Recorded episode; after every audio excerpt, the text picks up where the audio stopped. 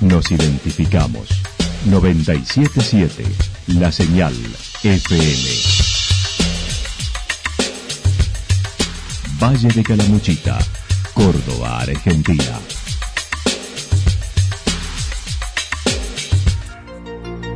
El más completo resumen de las noticias de la región, encontralos todos los días a las doce y treinta, a las dieciséis y a las veintidós horas.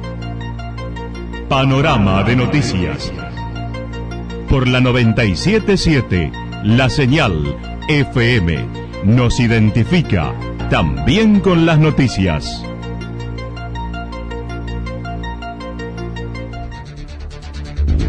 Municipalidad de Villa del Dique. Una forma de vivir. Gestión Ricardo Zurdo Escoles.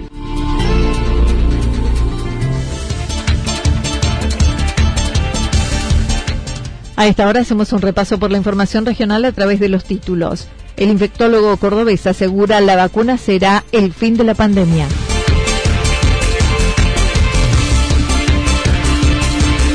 Paro y abrazo simbólico mañana en el Hospital Regional Eva Perón.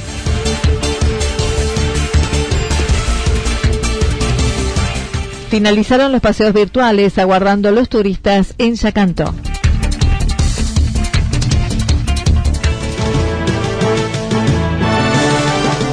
La actualidad en síntesis. Resumen de noticias regionales producida por la noventa y siete siete La Señal F M. Nos identifica junto a la información.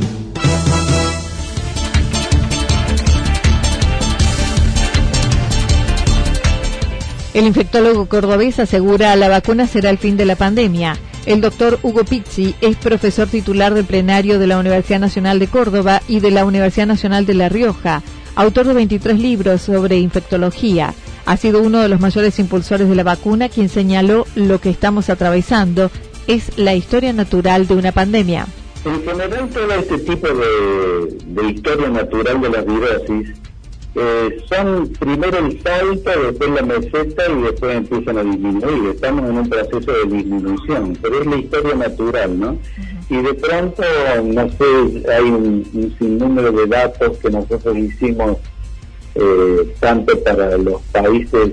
Eh, cuando yo hablo de B I S es la Universidad Nacional de Córdoba, ¿eh? Claro. en, en nuestro instituto somos sesenta personas que, que asesoramos a dos países extranjeros y a tres provincias, y entonces nosotros habíamos dicho que octubre iba a ser el, el mes de inflexión, y realmente ha sucedido. Observe Chaco, Jujuy, Buenos Aires, Capital Federal, y ahora está empezando a bajar en nuestro medio, en Santa Fe y demás.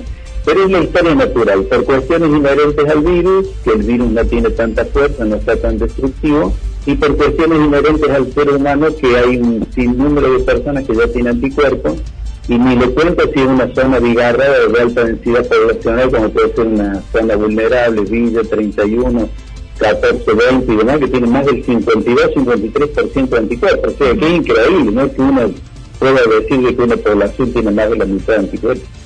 Además, recibió el premio de la Academia Nacional de Medicina y distinciones del Congreso de la Nación, de las legislaturas de Córdoba y de Santa Fe, de la Facultad de Medicina de la Universidad Nacional de Córdoba, del Ministerio de Salud de la Provincia de Córdoba, de la República Francesa y de la República Federativa de Brasil, y es docente invitado de la Universidad de París.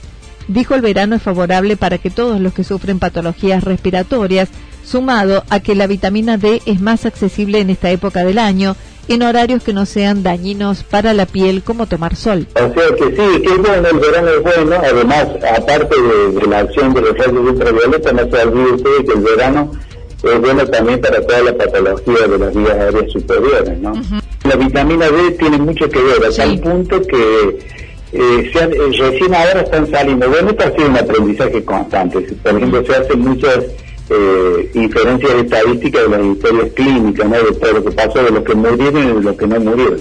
Pero, por ejemplo, dice, de la, de la gran cantidad de los que murieron en, en la primera etapa, la mayoría no tenía un índice adecuado de vitamina D.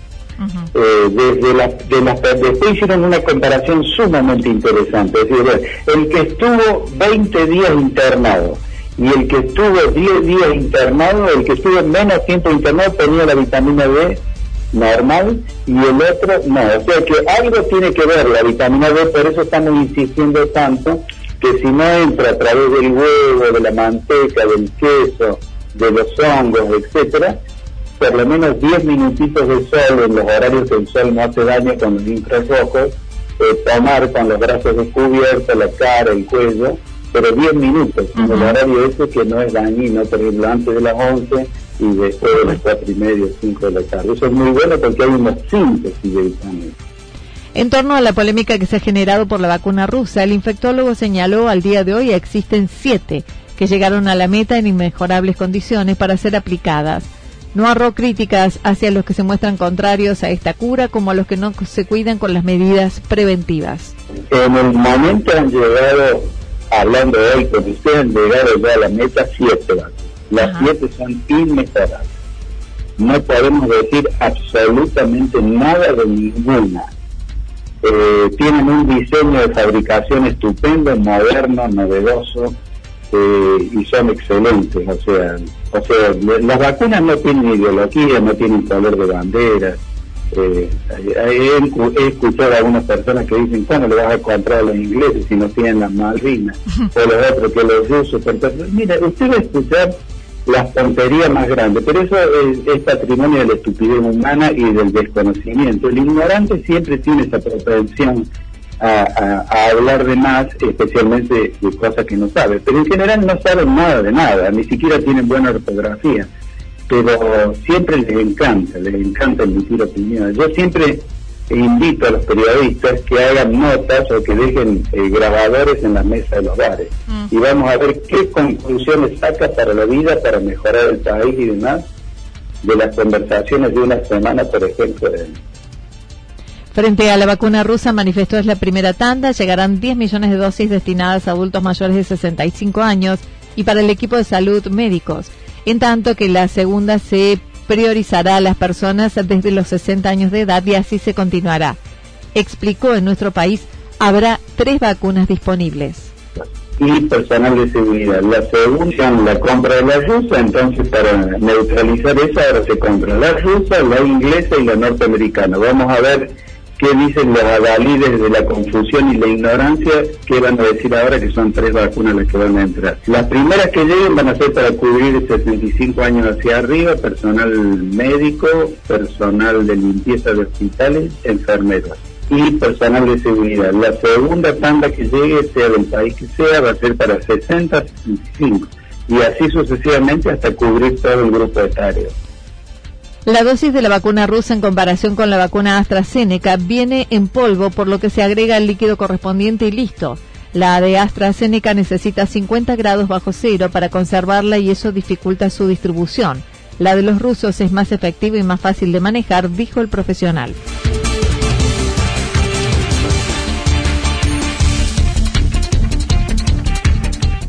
Paro y abrazo simbólico mañana en el Hospital Regional Eva Perón. Desde la Multisectorial de Salud de la provincia han solicitado al gobierno provincial la recomposición salarial, solicitando un básico inicial de cincuenta mil pesos. Uno de los integrantes de la Unión de Trabajadores de la Salud en Calamuchita manifestó. Para el día de mañana y en toda la provincia de Córdoba, desde la multis- una multisectorial de salud que se ha conformado con diferentes gremios y, y agrupamientos de trabajadores autoconvocados, Eh, bueno, se ha convocado esta medida de fuerza en reclamo justamente a, a lo que el gobierno no viene haciendo viene haciendo ellos solos, ¿no? Todo lo que tiene que ver con el reclamo salarial, el reclamo de la precarización laboral que vivimos dentro de los hospitales de los trabajadores, y puntualmente se agregó también en, en nuestra zona y en nuestro hospital el reclamo fuerte de, de recursos humanos para para asistir eh, a la apertura de la temporada. Entre las medidas propuestas se convocó un paro en donde el Sindicato de Empleados Públicos no adhiere, mientras el resto de los sectores acordaron la medida en una situación histórica que eclosionó con la pandemia.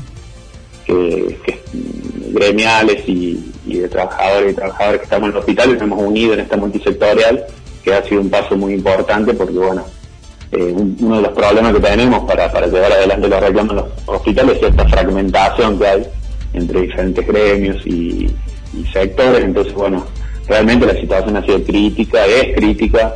Eh, hay un agotamiento, un cansancio y sobre todo una, una desconsideración y una falta de respuesta de, del gobierno provincial, teniendo a la salud en, en uno de los últimos eh, lugares en cuanto al escalafón provincial del, de lo que cobran los trabajadores de la provincia. Estamos en los últimos tres lugares en todo el sector de salud, o sea, una situación que es histórica, que, que de, de la desprotección y del desfinanciamiento que hay en la salud pública de Córdoba, que ha hecho eclosión, digamos, con la situación de pandemia, en donde el cansancio, el agotamiento y este y esta falta de, de, de un sistema de salud fuerte y de trabajadores de la salud bien pagos y con condiciones laborales dignas, hace eclosión en esta situación y, bueno, ha producido que nos unamos todos y empecemos un plan de lucha. Desde el Gobierno Nacional y Provincial se han otorgado algunas compensaciones económicas mediante bonos, a los que el doctor Martín Gamron manifestó se presentan en forma confusa. Al principio no incluyó a todos, con idas y vueltas. En cuanto a la medida dispuesta, dijo que al ser el único hospital de la región, se garantizan las guardias y la atención COVID con normalidad y se reprogramaron turnos para mañana. La atención estará resentida, ya que será un paro con concurrencia al lugar de trabajo. Nos cuesta hacer estas medidas, pero bueno, somos cuidadosos de que la gente reciba la atención de urgencia, de emergencia. Obviamente eso se atiende siempre, el sector COVID también, el sector del internado. Eh, y nos hemos estado encargando también de eh, bueno, avisar a la gente que tenía algún turno, reprogramarse, reprogramarlo para que mañana... Eh, bueno, no vaya al hospital y se encuentre con que no hay atención. Sabemos que mucha gente viaja desde lejos, a veces eh, eh, desde algún otro pueblo hasta el hospital, y bueno, queremos evitar ese tipo de, de, de inconveniente y, y que la gente pase un mal momento. Así que todo lo que eh, se ha podido reprogramar se ha reprogramado. Eh, bueno, pero va a estar resentida la atención mañana. Eh, se va a atender solamente urgencias, emergencias y el sector COVID, como te decía, y el sector del internado. Todo lo demás eh, va a estar eh, resentido. Nos hemos ocupado obviamente de, de, de avisarle a la gente, y también cuando a través de estas notas que nos hacen, que agradecemos los medios de comunicación, podemos avisarle a la gente que si no es eh, una urgencia o emergencia, traten de no eh, ir mañana al hospital. Mañana a las once se realizará un abrazo simbólico con cintas negras recordando a los profesionales fallecidos por COVID. Mañana a las once, los trabajadores y trabajadoras del hospital vamos a hacer un abrazo simbólico eh, tomado mediante cintas, bueno, de color negro, expresando el luto por los compañeros que, que han fallecido eh, enfrentando esta pandemia. Lamentablemente contamos más de veinticuatro trabajadores y trabajadoras de la salud fallecidos eh, Por, por el COVID en, desde que inició esto, eh, y bueno, eh, vamos a, a expresar también nuestra solidaridad con, eso, con ellos y su familia de esta forma, y también con cintas rojas, eh, bueno, donde vamos a expresar nuestras consignas, y también como una señal de alerta de que necesitamos recursos humanos para enfrentar la temporada turística. Con se avecina la apertura temporal y sabemos que la población del valle aumenta, se duplica, triplica Eh, fácilmente, y bueno, necesitamos que, que desde el ministerio digan concretamente cómo se va a reforzar el personal para...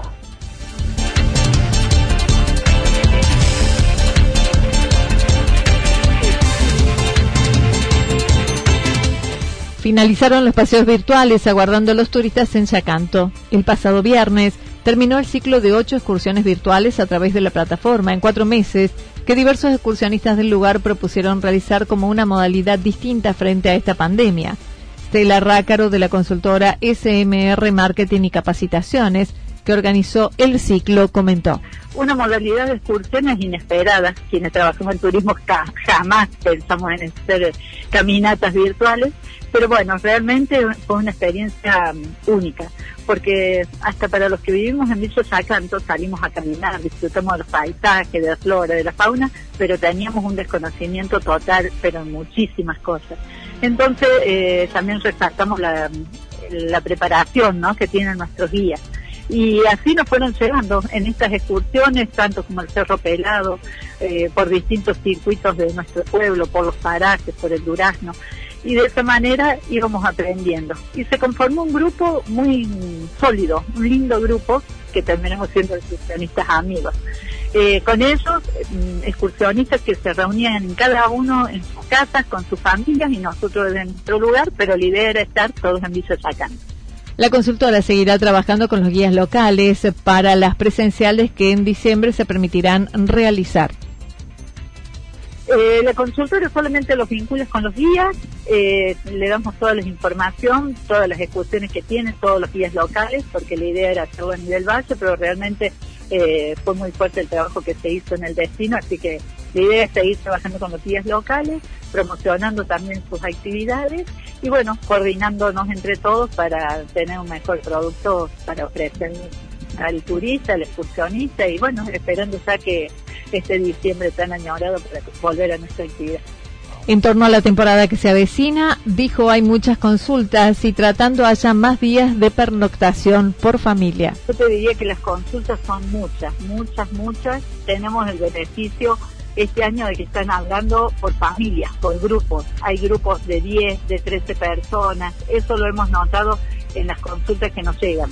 Eh, padres, hijos, sobrinos, pero hay grupos de, de familias que están solicitando, hay cabañas, hay complejos que solicitan el complejo, que esos son muy buenos y sería lo ideal que un complejo de cuatro o cinco cabañas se puedan eh, contratar a unas familias así, y lo que estamos tratando de vender es que sea de diez días a más cantidad de días para que también la rotación sea menor dentro del complejo, dentro de los establecimientos.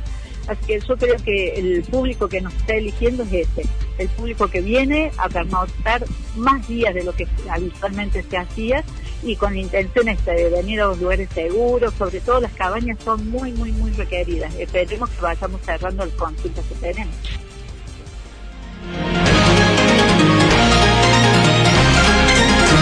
Toda la información regional actualizada día tras día. Usted puede repasarla durante toda la jornada en doble u doble u doble u punto efe eme nueve siete siete punto com punto a erre.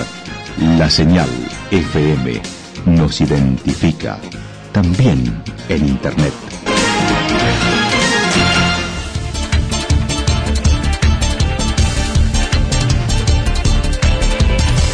El pronóstico para lo que resta de la jornada indica despejado a nublado, temperaturas máximas que estarán entre veinticinco y veintisiete grados para la región. El viento estará soplando al sector noreste entre trece y veintidós kilómetros en la hora. Para mañana martes anticipan nublado, tormentas aisladas hacia la tarde-noche, temperaturas máximas entre veintiséis y veintiocho grados, mínimas entre doce y catorce grados. El viento estará soplando al sector noreste entre trece y veintidós kilómetros en la hora. Datos proporcionados por el Servicio Meteorológico Nacional. Municipalidad de Villa del Dique. Una forma de vivir. Gestión Ricardo Zurdo Escoles. Lo que sucedió en cada punto del valle. Resumimos la jornada a través del informativo regional en la noventa y siete siete. noventa y siete siete, La Señal F M.